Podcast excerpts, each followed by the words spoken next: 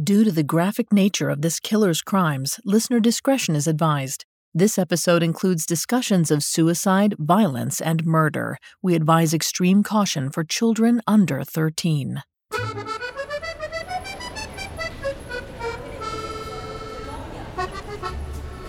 On a Sunday evening in March of 1915, 46 year old Henri Landru stood in a Paris metro train. As was his habit, he scanned the flow of people around him, looking into their tired faces. When his eyes landed on 19 year old Henri Babelais sitting alone, he saw what he'd been searching for weakness. As Henri approached her, Henri glanced up and flashed him a wide smile. Henri grinned back. This would be easier than he thought. He introduced himself as Lucien Guillet and bowed. After a brief conversation, Henri asked Henri to accompany him to a room he rented in Gare du Nord. Henri agreed, perhaps because she was bored, or maybe soliciting men was how she made extra money. Either way, there was something about Henri that drew her in. She joined him, and her stay lasted for longer than just the night. For over a week, Henri stayed in the rented room and Henri paid for everything she wanted. And just when she thought she couldn't be happier, he invited her to live with him in his country house. Henri needed very little convincing. She quit her nannying job, wrote a letter to her family, and bid adieu to Paris. Henri believed she had finally met the man of her dreams, the one to sweep her off her feet and carry her to a lavish life in the country. It was the fairy tale ending she'd always dreamt of. What Henri didn't realize was that Henri was not the prince in her story. He was the villain.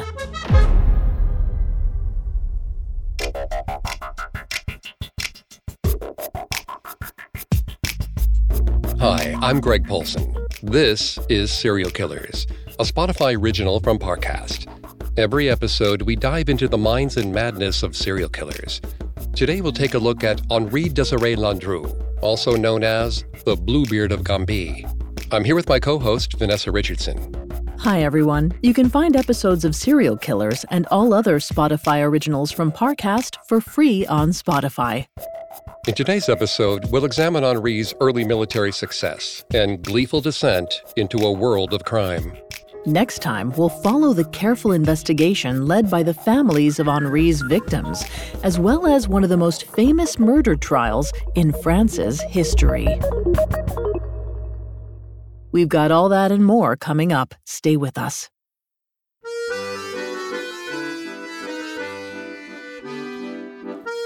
Most French natives know the folk tale of Bluebeard, a story that dates back more than three centuries. According to the tale, Bluebeard was a wealthy aristocrat. One day he met a beautiful young woman and asked her to marry him. She happily agreed and moved in with him. He promised to give her everything she wanted, but he had one condition she could not enter the locked room in his castle. She agreed, but as the weeks passed, she couldn't resist a peek. When she opened the door, she saw the corpses of his former wives stacked on top of one another. She turned to run, but Bluebeard towered over her, ready to make her his next victim. Over the years, different cultures have created their own adaptations of the story of Bluebeard. But no matter the audience, his cruelty remains a consistent theme. A man who betrays and murders his lovers one after another is surely the kind of evil you can only find in folklore. But in the early 1900s, the residents of France didn't have to imagine the terror of Bluebeard's murders because Henri Desiré Landru brought the nightmarish tale to life. Like his namesake, Henri's crimes were surrounded by mystery. It's important to note that no bodies were ever found, so all we really know is what Henri would admit to. But Henri's life wasn't always shrouded in secrecy. He was born in 1869 in Paris, France. He lived on Ile de la Cité, a small island in the Seine where the famous Notre Dame stands. Henri grew up in the shadow of the cathedral, and with it, its teachings. His family were devout Catholics. His father was a skilled industrial laborer, and his mother was a laundress. Though little is known of how the family interacted, religion was fundamentally important to them. Growing up, Henri was an altar boy at a nearby church, and when he was a teenager, he became a subdeacon. But Henri wanted more from life than the church could offer. He was too curious to be content assisting the priest with the same repetitive tasks. So in 1887, when he was 18, he took a second job as an architect's clerk. There, the teen found a passion for building. But architecture wasn't the only thing that piqued his interest that year. He caught the eye of a young churchgoer named Marie Catherine Remy. The 19 year old was immediately struck by Henri's handsome looks and mysterious demeanor. Curious about each other, they struck up a conversation after Mass one Sunday. Henri's charm won Marie Catherine over, and romance quickly blossomed. Two years later, in 1889, Marie Catherine and Henri had a baby girl named Marie. The couple wasn't married, but they lived together as a family. But those weren't the only major developments in Henri's life. Just a few months after Marie was born, 20 year old Henri traveled to a small northern town in France called Saint Quentin to fulfill his obligatory military service. At the time, many Frenchmen found the military a toxic environment, ruled by hypermasculinity and social politics. But Henri thrived. He used his charm to navigate military politics deftly and establish himself as one of the officers' favorites. But in typical fashion, he didn't play by the rules. Vanessa is going to take over on the psychology here and throughout the episode. Please note, Vanessa is not a licensed psychologist or psychiatrist, but we have done a lot of research for this show. Thanks, Greg. Henri's actions while serving in the military reveal some early tendencies of antisocial personality disorder. While he was never diagnosed, his behavior fits the criteria set by the DSM 5. According to the manual, antisocial personality disorders have two domains disinhibition and antagonism. While in the military, Henri flattered his higher ups and quickly became a favorite. He may have manipulated and betrayed his colleagues, and perhaps even bribed the officers, all traits under the antagonism domain. While these tendencies may be red flags in everyday life, they helped Henri gain status in the military. He quickly realized he could gain power through manipulation, and it thrilled him. For three years, the young soldier climbed the ranks in Saint Quentin, earning two promotions, while his less politically savvy colleagues suffered through grunt work. Instead of having to do the grueling tasks of a low level soldier, Henri was sent to an office to assist with accounting and bookkeeping. At his desk, the 23 year old was enthralled with the military's financial process. He learned firsthand that money meant power. As long as he was in control of the assets, he could dictate the ebb and flow of the French military's resources. Who got what supplies, which rations went where. It must have been a heady rush. While there's no proof of this, it's possible that in that time Henri learned some unfavorable and even illegal financial practices. But his actions throughout his life suggest that he didn't care about breaking the rules as long as it meant more power. Though he enjoyed his time in the military, Henri still had no desire to be a subordinate to others. So, in the autumn of 1893, he used his charm to convince his superiors to grant him an early discharge. Within weeks, Henri was back in Paris. His discharge papers claimed he suffered from sunburn. But the truth was, he requested a discharge so that he could quickly marry Marie Catherine, who was pregnant again. To avoid another scandal, they wed that October. Seven months later, their son Maurice was born. According to Marie Catherine, Henri was a caring and attentive father. He supported the family, even if that meant bouncing around odd jobs but he wasn't happy. The 24 year old missed the thrill of climbing the military ladder and playing with high stakes finances. He wanted more. It's probable that his success in an environment as competitive as the military convinced Henri that he was exceptional. After all, he'd been rewarded with promotions, avoided punishments, and was discharged when he asked to be. He felt invincible, and now his normal life left him unsatisfied. To fill this void, Henri carved out a secret life separate from his family. Part of this meant chasing after women. Perhaps Henri found that wooing ladies was similar to earning a military officer's approval. He loved winning people over with his lies, and he knew exactly what buttons to push to keep people dazzled. But even this wasn't enough. With the exception of Marie Catherine, Henri seemed to view women as toys he could discard once he was bored. He realized that what his life lacked was a purpose, and a few years after his discharge, he thought he'd found one. Henri decided he wanted to be a famous inventor. Although this seems like an odd departure, he had a background in architecture, was good with his hands, and believed he could create something important enough to change the world. He started to design and assemble mechanical inventions, anything from dolls to motorbikes. By the turn of the century, the automobile and motorcycle craze was seeping into Paris, and Henri developed a strong interest in vehicles. Night after night, he laid awake, trying to dream up something grand enough to make him rich. While there's nothing wrong with having ambition, Henri's obsession likely had more to do with his narcissism than a true desire to be an inventor. However, these two things sometimes go together. A 2013 study published in the Personality and Individual Differences Journal found that entrepreneurs score significantly higher on a narcissism scale than people in other fields. Narcissism appears to help individuals stick up for themselves and take risks. In Henri's case, the need to prove his excellence drove him to want to create something nobody else could. But Henri didn't find easy success. He attempted to patent a motorbike design, but Paris's burgeoning transportation industry was extremely competitive. According to him, another entrepreneur stole his design and his glory. It was the same cutthroat world he faced in the military, but this time he was losing. Frustration built up in Henri as he waited for his big break. Finally, he decided he was done waiting. If he was truly an exceptional person, as he firmly believed himself to be, the rules shouldn't apply to him anyway. Besides, he'd already learned that the only way to get what he wanted in life was to take it. In 1898, the 29 year old created a design and prototype for a new motorbike that he called La Landru. He displayed the bike at a machinery show, and then he charmed a group of investors into giving him the funds to build a factory. He promised his investors that he'd make La Landru world famous but instead he took their cash and vanished. At the turn of the 20th century, it wasn't difficult to disappear. Even with the police looking for him, Henri evaded capture by staying mobile. He moved between various locations in Paris. If he got nervous that the authorities were close on his tail, he would retreat to the coastal city of Le Havre. Even still, he managed to see his family quite frequently.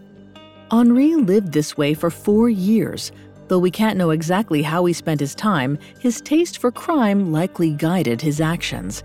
In 1904, he resurfaced for yet another scheme. Henri walked confidently into a bank in central Paris and approached the cashier. Though we can't say for sure what he did, it's likely he tried to withdraw money from someone else's account. However, something went wrong and he was caught in a lie. Henri, already a wanted man, fled the bank, pursued by the authorities. He dashed into the street, but the next thing he knew, rough hands were dragging him into custody. It was the first time Henri had been caught for his crimes, but his streak of offenses was long enough to put him behind bars for a while. As he sat in the Santé prison in Paris, the 35 year old tried to think of a way out. Not long after his arrest, a guard walked into Henri's cell to find him moments away from killing himself. When the guard shouted at him, Henri immediately stopped what he was doing. While it's possible that the idea of prison drove Henri to attempt suicide, it's more likely that he staged the scene in hopes of getting a psych evaluation. If this was his plan, it worked. Dr. Charles Vallon was summoned immediately to examine the prisoner. Henri was likely hoping for a diagnosis of insanity so that he wouldn't be held responsible for his crimes. But Dr. Vallon decided otherwise. The psychiatrist wrote that Henri was, quote, on the frontiers of madness but had not yet crossed them. Dr. Vallon did note, however, that the court should be lenient on him. Perhaps swayed by the doctor's recommendation, the judge sentenced Henri to only two years in prison. He could live with this. He'd be a free man by 1906 and back to his schemes. After the trial, Dr. Vallon took Marie Catherine aside. He told her that though he didn't believe Henri was insane, she should be careful in the future. The doctor had no idea what Henri was capable of, but he had a feeling that they would soon all find out. Coming up, Henri's monstrous new schemes begin. I'm Sarah Turney, host of Disappearances, a Spotify original from Parcast. In 2020, I used social media to help bring justice to my sister Alyssa's nearly two decades long disappearance. Now, I'm exploring the many reasons people disappear and finding that the truth may be even harder to locate than the person. Who forced a famed explorer to lose his way? What did a missing Hollywood starlet leave behind? And how could the heiress to a Chicago candy fortune just vanish? Every Thursday on Disappearances, join me for a deeper look into history's most gripping missing persons cases. Tracking timelines, analyzing clues, and piecing together as many answers as possible to find the actual truth. Follow the Spotify original from Parcast Disappearances. Listen free only on Spotify.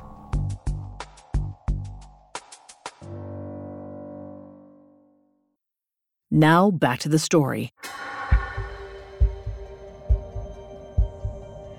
By 1906, Henri had finished his sentence in La Santé.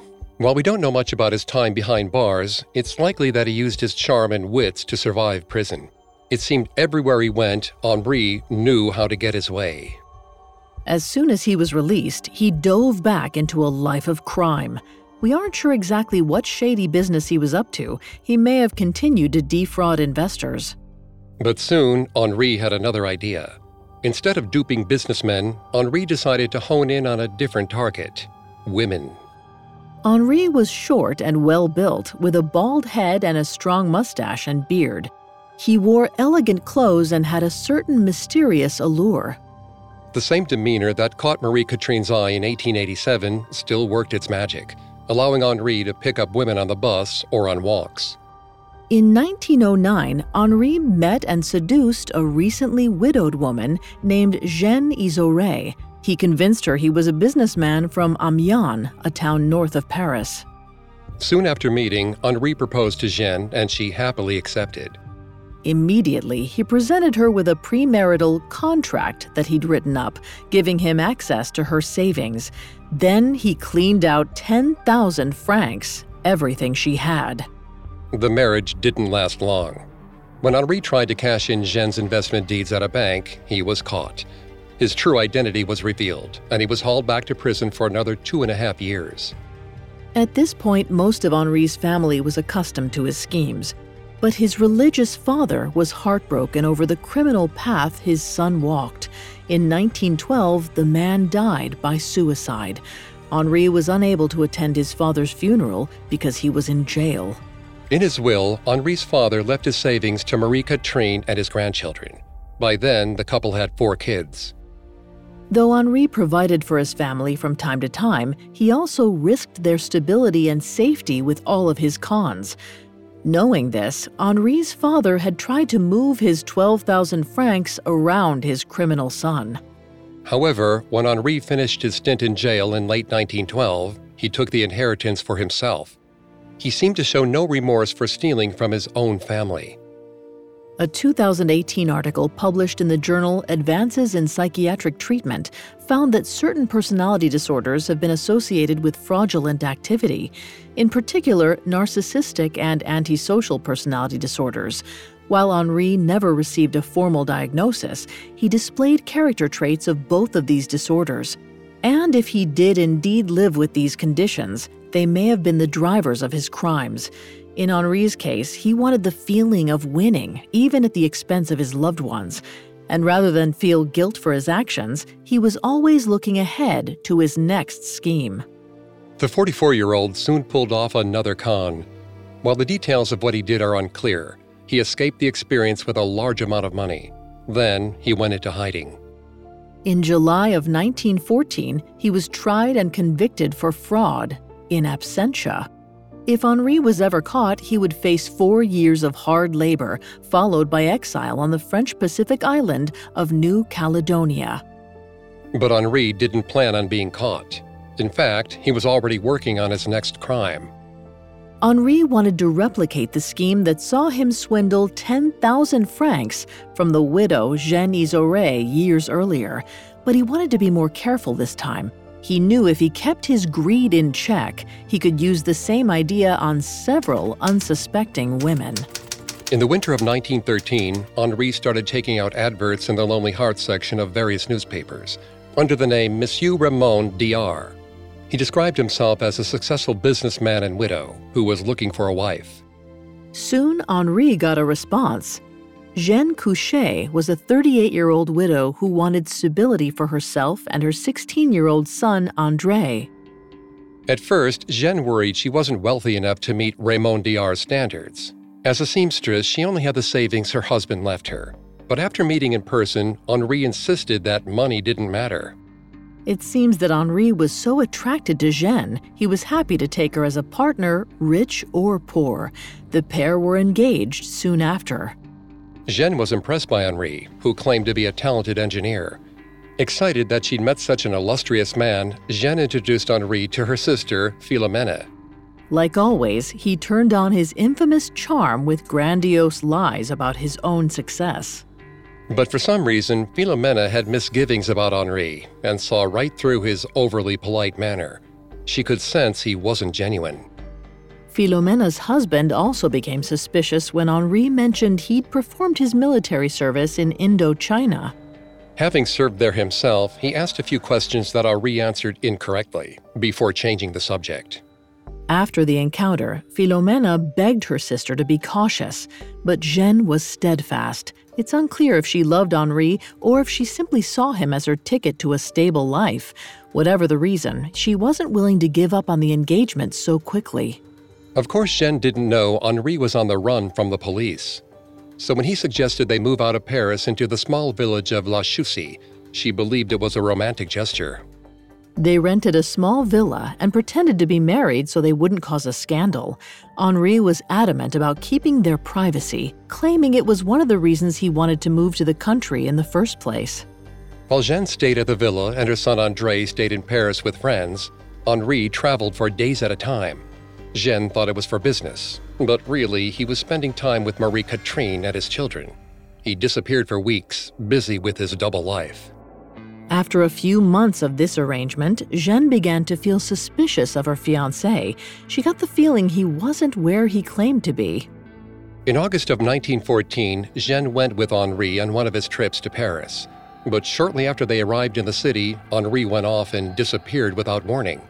Annoyed, Jeanne enlisted her brother in law to help her investigate. They decided to travel back to the villa in La Chaussee to see if Henri was there. But he was nowhere to be found. Frustrated, Jeanne snooped through some of Henri's things. She opened a small chest, and a sense of shock and dread set in. The chest contained papers with Henri's real name, plus evidence of his real family. Other documents, like blank identity papers and contract templates, suggested that he was involved in some sort of criminal activity. Horrified, Jeanne and her brother in law told her sister the news. Philomena, having always felt there was something off about her sister's fiance, was happy to help Jeanne get to the bottom of Henri's betrayal. After some digging, they discovered that Henri was on the run from the police. Jeanne promised her sister and son that she would never see him again. However, Jeanne wasn't as resolute as she made out. She was poor and alone, not to mention World War I had just started. She sensed that life in Paris would soon become difficult for a working class widow like herself. Within a month, Jeanne had made up with Henri, accepted his real name, family, and criminal lifestyle. Henri assured Jeanne of his feelings for her and claimed that he would soon divorce his wife. The pair moved from La Chaussee to a town called Vernouillet and into a dingy house they called the Lodge. It was small and run down, but Jeanne was happy to be out of Paris while the war escalated. However, Jeanne's son Andre hated the lodge. He wanted to be on the front lines of the war, fighting alongside his older friends. He wrote to them constantly, telling them he couldn't wait to turn 18 and enlist. His last letter, sent at the end of January of 1915, was full of enthusiasm and hope. And then, silence. After the first month of 1915, nobody heard from Jeanne or Andre Cuchet again, and Henri didn't offer much explanation, though he later claimed that the mother and son had gone to England. Even Philomena assumed her sister was alive for a while. Perhaps she was simply ignoring her for suggesting she leave Henri. That said, Henri never reported Jeanne and Andre missing, and there appeared to be no evidence that the two were dead. It seemed Henri had pulled off his con after all. Coming up, Henri casts a wide net and claims more victims. Now back to the story. After years of defrauding businessmen, Henri Desiré Landru lied about his identity and proposed marriage to 39 year old seamstress Jeanne Cuchet, inviting her to start a new life with him. And by February of 1915, Jeanne and her teenage son Andre had vanished from Henri's home. If the disappearance bothered Henri, he didn't show it. He returned to business as usual, moving around to avoid police detection. Henri also returned to the Parisian newspapers, planting more fake adverts in the Lonely Hearts section to attract wealthy women. This time, he described himself as age 45, single with no family, savings of 4,000 francs, having own home, wishes to marry a lady of similar age and situation. Thanks to World War I, there was no shortage of single women and lonely widows. Women were desperate to find men who could financially and emotionally support them through the turmoil, and Henri knew he could play that part. Several women responded to Henri's ads. Thrilled by this initial success, he created a case file for every response. He also bought a small black notebook in which he took careful notes. As far as we can tell, his usual routine went like this. After making contact through the newspaper ad, Henri would meet the interested women to discuss marriage. He'd judge their looks, their family, and most importantly, their finances. Though he'd chosen Jeanne Cuchet despite her meager savings, his notes suggested that he didn't want to make that mistake again. He scratched out names of women who didn't meet his financial expectations. After their first meeting at a cafe or bar where he greeted them with flowers, Henri would write descriptions of the women. They were often rude and superficial. He wrote that one woman was vulgar with a grating voice, another had intolerable sinuses, and a third got her loot and furniture on the death of her old man. These notes were essential for Henri to keep track of his plots. By the spring of 1915, he was meeting as many as seven women a day. He couldn't afford to slip up, or he'd get tossed back into prison. By the end of spring, Henri had proposed to at least two women. He told them his name was Georges Fremier or Georges Petit, and that he was a successful manufacturer or industrialist. To one woman, he pretended to be an undercover agent fighting German enemies. Despite Henri's notes, which explicitly dismissed women who were too poor, he seemed to bend his own rules sometimes. He entertained a few partners with finances similar or worse than Jeanne Cuchet's. On several occasions, he even lost money because he paid off a woman's debt or rented her a room. For someone so carefully prepared, Henri seemed to easily lose sight of the very purpose of his scheme financial gain. But it's unlikely he was doing these favors for love. It's highly probable that Henri was somewhat addicted to his own con. Although he wanted to make money, he got a rush from tricking women. He liked inventing various personas for himself. Often he played the successful businessman or inventor that he had failed to become. A 2005 article published in Journal of the American Academy of Psychiatry and the Law explains that pathological lying is often an escape into a self made fantasy.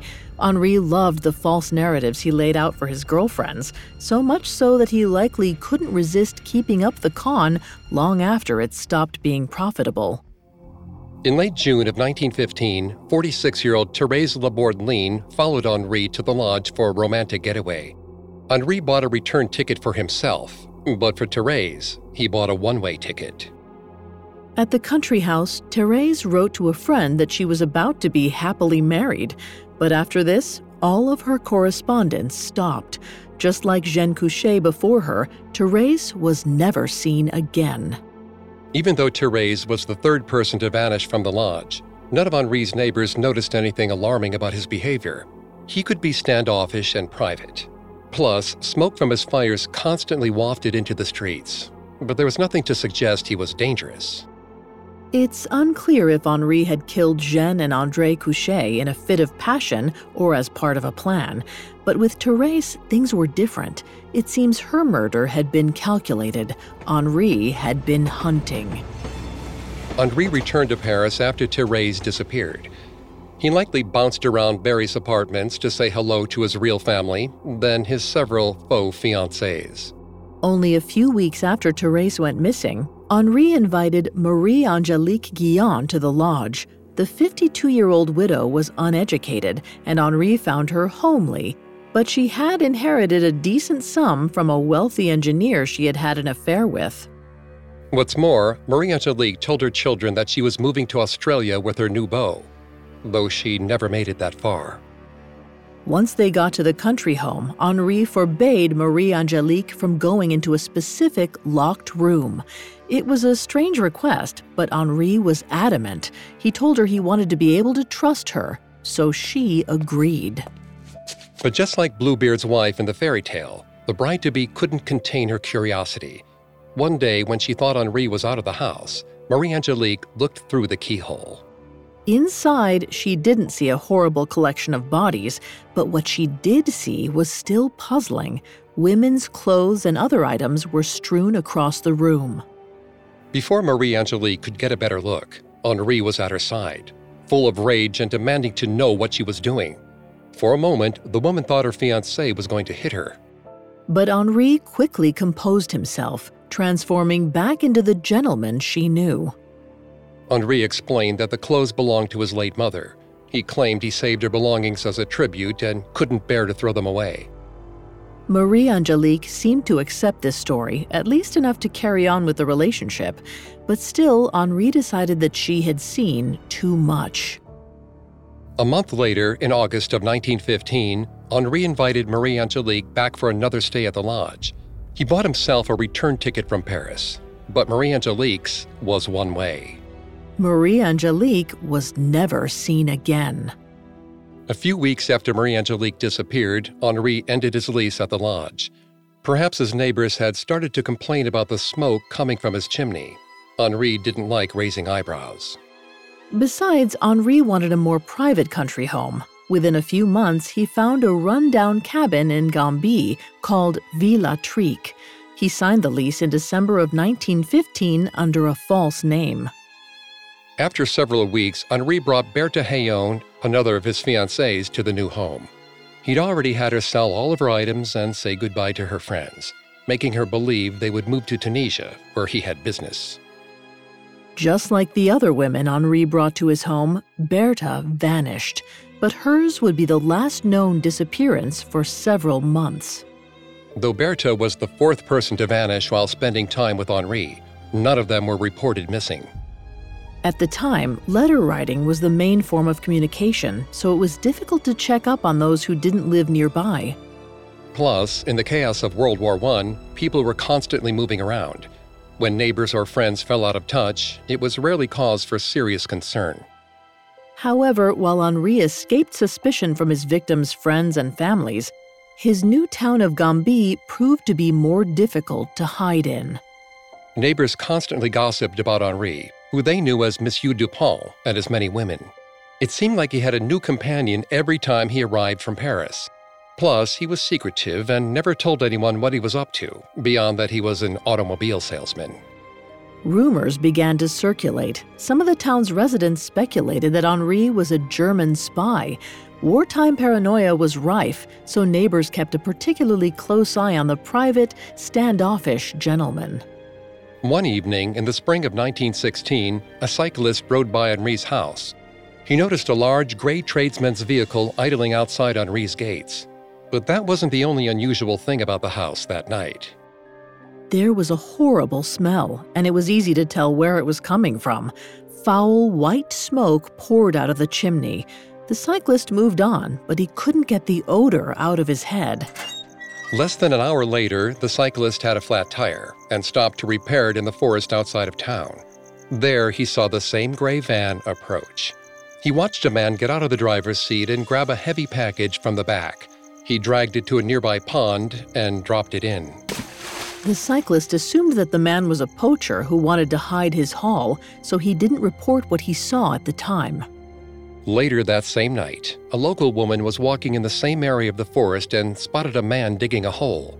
She stopped to see what he was doing, but the man glared at her so intensely she hurried home. To be clear, the source of the smell coming from Henri's fireplace was never determined, nor was the true identity of the man seen in the woods.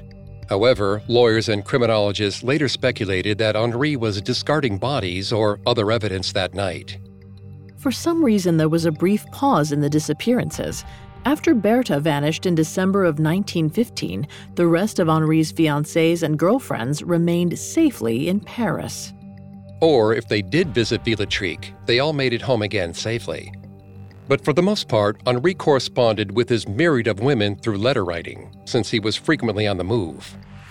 It was also likely that Henri was getting paranoid about the police catching up with him.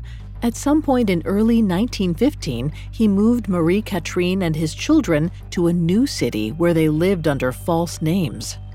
Some of Henri's girlfriends accepted his travel excuses, but Anna Collomb, a 39 year old insurance company typist with significant savings, was growing frustrated with her fiance's distance. She wrote to him constantly and grew angry if he didn't respond within a few days. For a while, Henri tolerated Anna, but in December of 1916, he decided he'd had enough. He bought her a one way ticket to Villetric, a trip from which she never returned. By now, five people had vanished while under Henri's roof. And while he was likely getting some cash out of these disappearances, it seemed he stopped focusing on financial gain. We can assume this because he started picking up sex workers and poor women who had nothing he could steal. In March of 1917, 47 year old Henri saw Andrée Babelay sitting alone outside of a metro station. She was young and didn't look like she had any money to offer, and yet he approached her with the charm that had won him so many hearts already and soon enough, she'd vanished like all the rest.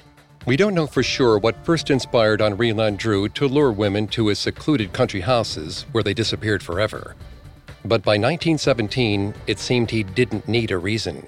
He was out for blood.